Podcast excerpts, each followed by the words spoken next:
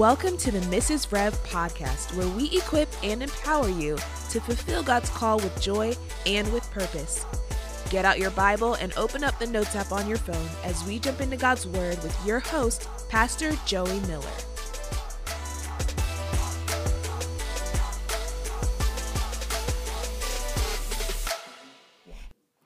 Hey, and welcome to the Mrs. Rev podcast. Thanks for jumping on for this week's episode.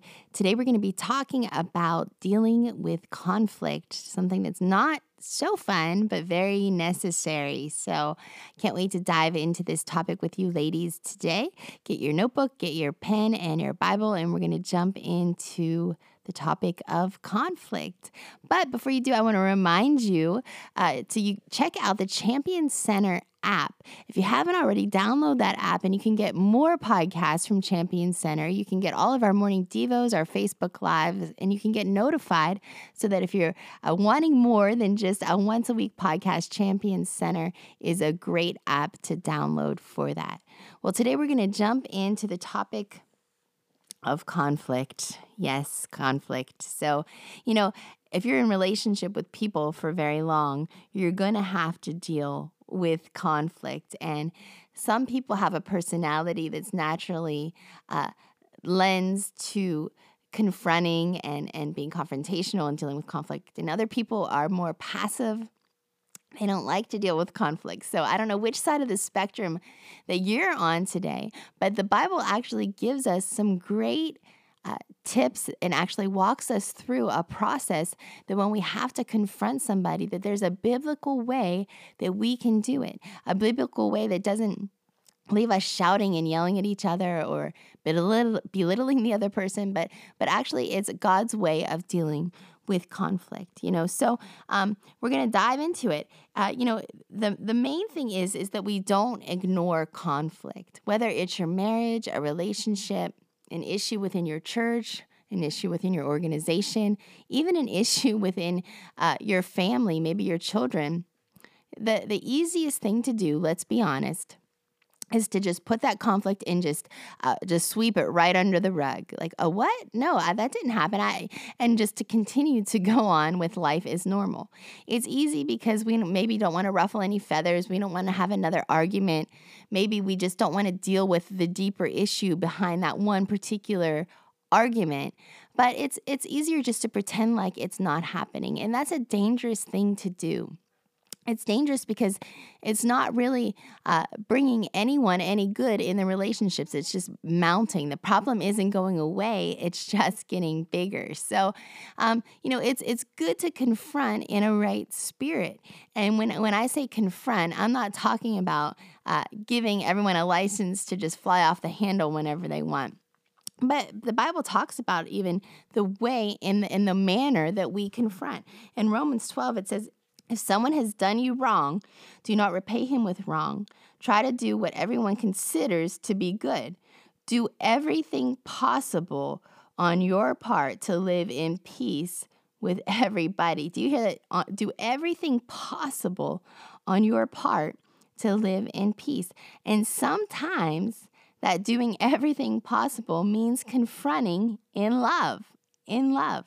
You know, doing it in uh, trying to create peace as the outcome is the difference between uh, the spirit in which we address the conflict. If we're just trying to get our own way, if we're trying to just be right in the conversation, if we're trying to make the other person feel really bad about themselves, that's not trying to do everything to create an atmosphere of peace.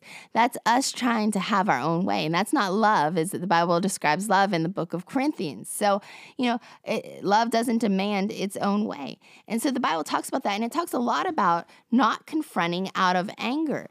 You know, when you think about confrontation, you think about angry people, two angry people confronting each other over, I don't know, a roll of toilet paper or uh, something crazy crazy political or whatever it is, uh, you know, not to do it in anger. And, you know, uh, Psalm 37 8 says, Don't give way to worry or anger. It only leads to trouble. Proverbs 29 22 says, People with quick tempers cause a lot of quarreling and trouble. Ecclesiastes 7 9 says, Keep your temper under control. It is foolish to hold or harbor a grudge. Proverbs 14, 17. People with a hot temper do foolish things, and uh, wise people remain calm. Proverbs 15, 1. A soft answer, a soft answer turns away wrath, but a harsh word stirs up anger. All of those scriptures, my heavens, talk about that you're going to yield a bad harvest if you're acting out in anger, that it brings trouble. One proverb, Proverb 18 says, you know, a fool's mouth invites a beating. Like if, if you're just going off with the mouth, if you're just confrontational, if you're just angry, you're going to bring trouble upon yourself. So that's not the confrontation that we're talking about here. I love uh, what we ended with Proverbs 15:1. A soft answer turns away wrath, but a harsh word stirs up anger. You can still confront and turn away wrath. You can still confront and, and have an outcome of peace. You can still confront and walk away in love. Actually, if done right, confrontation is a great catalyst for love and, and, correction. Think about this. The Bible says that the Lord disciplines those he loves. The Lord, if the Lord were afraid to confront us, you know, if we if every time the Lord tried to confront me on an issue, if if I was just like I don't want to hear this, and I just we wouldn't have much of a relationship. And that's how it is with the people in your life. There's going to be some times that really the the greatest act of love, the greatest thing that you can do for somebody is to confront them. And it's not always fun, but I want to walk you through some tips that the Bible gives us today uh, about confrontation. Turn with me in your Bible to Matthew 5 43 through 48. It says this You have heard that it was said, Love your friends and hate your enemies. But now I tell you, love your enemies and pray for those who persecute you, so that you may become the children of your Father in heaven. For he makes the sun to shine down on good people alike and gives rain to those who do good and those who do evil. Why should God reward you if you love only the people who love you? Even tax collectors do that. And if you speak only to your friends, have you done anything out of the ordinary? Even the pagans do that. You must be perfect just as your Father is perfect. What he's saying here, you know, that that if you're just going to to live your life surrounded by people who agree with you all the time if you're just going to love people who love you if you're never going to take the steps uh, to confront in a situation that you're not actually showing love. Uh, the bible says this a friend loves at all times and a brother is born for adversity. You know uh, you think about this some of the the greatest and deepest friendships that i've had are some of the biggest areas that I've had to confront, those people know you the best. Those people go through life with you, and there's going to be times you have to have some confrontation. And not all confrontation is bad. So let's take a look at what the Bible says in Matthew 18 because we want to be people who can confront, number one, in the right spirit, the spirit of love. We never want to be quick to respond. We never want to over respond. We want to take time. So before we get into the scripture, let's talk about that for a second. When you're confronting someone, don't respond immediately. What do I mean by that? What's the what's the pro- book of Proverbs? I read a proverb a day. If you don't do that, you need to do that. Um, uh, you know, one for every day of the month. There's so much wisdom in the book of Proverbs, but you know, it says one seems right until you hear the other person's argument. In the book of Proverbs, I, I don't remember the exact scripture, but meaning this: don't react immediately to a situation. Don't be one that flies off the cuff and just is quick to confront in every little situation. No, take time. Pray about it. Get the full story. Cool down. Give yourself 24 hours. A lot of times I'll I'll be upset about something one day and I'll wake up the next morning and be like, "You know what? That really wasn't a big deal at all. I am so glad I didn't send that text excuse me. I'm so glad I didn't make that phone call. I'm so glad I didn't call that meeting. Um, you know, this really today, when I wake up with with a new grace and new mercy for today, after I've prayed about it, it's really not a big deal. Don't only pray about the situation, but pray for that other person that you're going to confront about an issue get God's heart on the matter. If you're going in there uh, to confront somebody and you have all of your ammunition and all of the reasons that you've been hurt and all of the, the details about the situation, but you don't have love, it doesn't matter what you say. You're not going to be doing what the Bible says in Romans of doing everything that you can to keep in an atmosphere of peace. So pray for that person. The Bible said that it's a bless your enemies, pray for them. So take time and pray for that person. Even if it's someone who lives in your household, take time and pray for them before you confront. You know, the Lord, Holy Spirit will help you deal with relationships the Bible says that He teaches us all things. You know, He'll teach you how to deal with different people. He'll teach you how to deal, if you're newly married, He'll teach you how to deal with your spouse. I remember when we were first married, I felt like we had to confront each other about every little thing. And there was a point that it just wasn't healthy. And so I remember being in the bedroom of our little apartment and, my husband was out in the kitchen and I was like, "Lord, like you have to you have to do something here. I can't be the one that's continually confronting him about different issues. And I remember leaving that time of prayer and going out into the kitchen, and my husband was like, "You know what? the Lord really uh, said, uh, I don't, I don't remember what it was. You know, I was too hard on you about this, or I was, you know, and so the Lord, Holy Spirit, was doing a work through my prayers for my husband and asking when I was asking him to be an advocate on my behalf, he was actually working the situation out. So take it to the Lord in prayer. Don't respond immediately because you'll respond out of your emotions. You'll respond with only a little bit of information. Uh, no, take time and be wise about it. Don't over respond. Like we said before, don't respond overly to the point where now you have to go back and apologize or you've taken it somewhere that it didn't need to go. Especially you know if you're dealing with a congregant or a church member or someone in your business organization you have to be as a leader you have to be slow. Take things slow and address them as they are. Don't don't over respond and create a, a, a bigger issue than it needs to be i've i've done this as a leader before and it's not fun to have to go back and and you know humble yourself and be like, you know what, I over responded, I was wrong. And, you know, damage can be done in those relationships if you over respond in the wrong way. So don't do that. Well, let's dive into Matthew 18 and see what the biblical pattern is for confrontation. Now, this is actually uh, talking about if your brother sins against you, but it's a good pattern if you even just have like an issue that comes up with somebody in your church. A lot of times, as leaders and pastors, if someone comes to us, uh, this will help you from having to put out all these little fires. They'll come to us and say, So and so did this. And we'll just say, Well, did you go to so and so about it before you came to me about it? And they might say no. And we'll say, Well, go to Matthew 18 and see what Matthew 18 says is biblical instruction when you have an issue or a problem with a brother or sister in the Lord, how you're supposed to deal with it. So it says this in verse 15. It says, If your brother sins against you, go and tell him his fault between you and him alone. If he listens to you, you have gained your brother.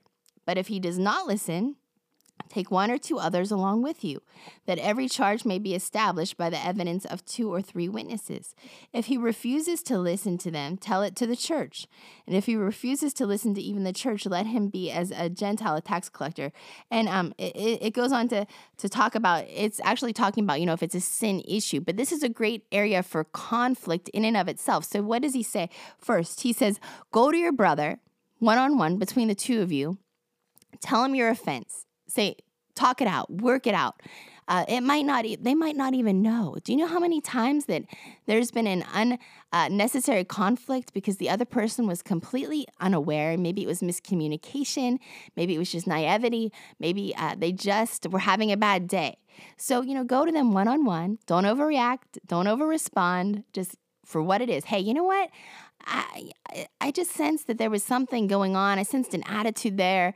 What's going on? And, you know, usually and hopefully you can diffuse it right at that level. More times than not, they'll be like, you know what? I am so sorry. And it never has to escalate to a point and blown out of proportion. That's a simple way that the Lord instructs. Just go to them one, one on one in a good spirit and try to talk it out. If that doesn't work, Take someone else with you as an advocate. Sometimes uh, we have couples in our office for marriage counseling because they need an advocate. They're like, you know what? Uh, I'm trying to talk to her and she's not listening. Can you please, like, interpret what I'm trying to say. And sometimes you need another person there to try to work it through.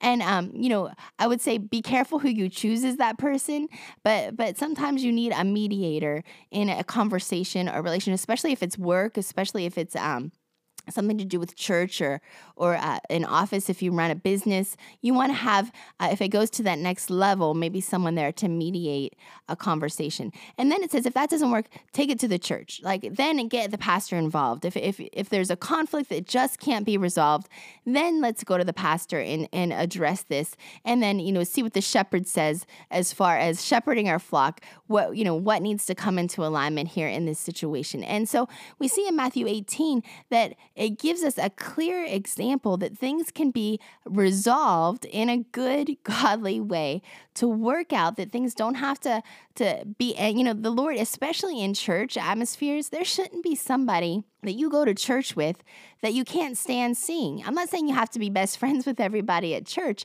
but you sure as heck shouldn't like wince or uh, you know want to call them names under your breath whenever you see them in the church foyer. So, you know, there's a way that we live and operate in peace and unity and love. And, you know, I, I was just thinking about this the other day because I was reading a scripture uh, in the book of Psalms and it was talking about the anointing uh, that that flows when brothers uh, dwell together in unity. It talks about it likens it to the uh, the oil that flows from the beard of Aaron, and that that's like an anointing oil. That there's an anointing when brothers and sisters flow together in unity. When there's unity in the church, there is nothing that the enemy loves more than to bring division, strife, disunity within a church body, especially women's ministry. Um, I work at, uh, at the church in women's I work with women a lot. And you really have to guard yourself. You have to to really keep the enemy out by saying, you know what, I'm not going to let this offense make me bitter. I'm not going to harbor it. I'm not going to ignore that person. I'm not going to just be hurt and wounded. I'm going to address it. And I have a biblical pattern that I can address it without it getting all blown out of proportion. And, you know, when you address it with that person, you leave it there. You did your part. That's what you're responsible for. You did it in love, and uh, you just believe God for the restoration and uh, the restitution to take place. But don't be afraid to confront. Have the conversations, have the difficult conversations that you need to have in the right timing, in the right spirit at the right point of the process, and God will do amazing things to see that you live and protect uh, in, in a place of unity in your home, in your church, in your workplace. Listen, you don't have to be in chaos and strife with the people around you. God wants you to walk in perfect unity and perfect peace. So I love you so much. Thanks for tuning in today, and God bless you. Until next time on the Mrs. Rev podcast. Thanks again for joining us for the Mrs. Rev podcast. If you could help us out, do us a favor and subscribe, but also leave a rating and a review.